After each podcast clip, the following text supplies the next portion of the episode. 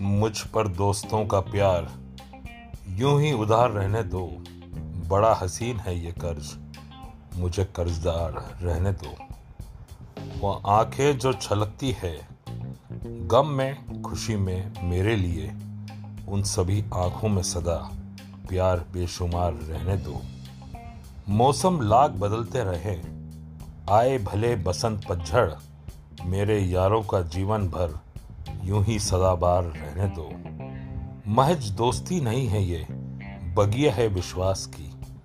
महज दोस्ती नहीं है ये, बगिया है विश्वास की। प्यार स्नेह के फूलों से इसे गुलजार रहने दो। वो मस्ती, वो शरारतें, ना तुम भूले, ना हम भूले। उम्र बढ़ती है, खूब बड़े हैं। जवा है किरदार, रहने दो।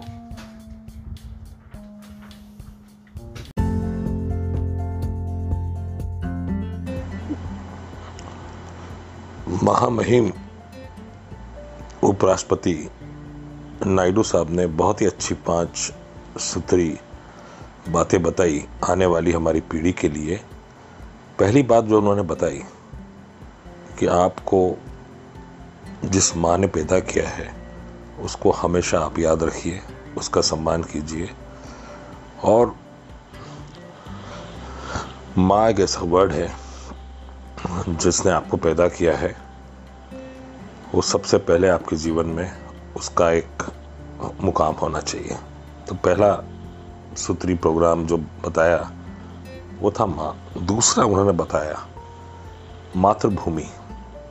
जिस शहर, जिस गाँव, जिस कस्बे में आप पैदा हुए हो, आप कहीं भी जाइए, आप विदेश जाइए, खूब पैसा कमाइए, लेकिन अपनी मातृभूमि से आपको हमेशा एक नाता होना चाहिए।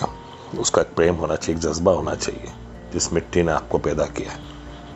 तीसरा होता है मातृ भाषा आप इंग्लिश पढ़िए, कनाडा पढ़िए, स्पेनिश पढ़िए, जर्मनी पढ़िए, लेकिन जो आपकी मातृभाषा है। उसको आपको अपना वो मुकाम, उसको छोड़ना नहीं है। एक आज के इस मॉडर्न ज़माने में एक प्रेस्टीज बन गई है कि भाई आपको इंग्लिश आती है।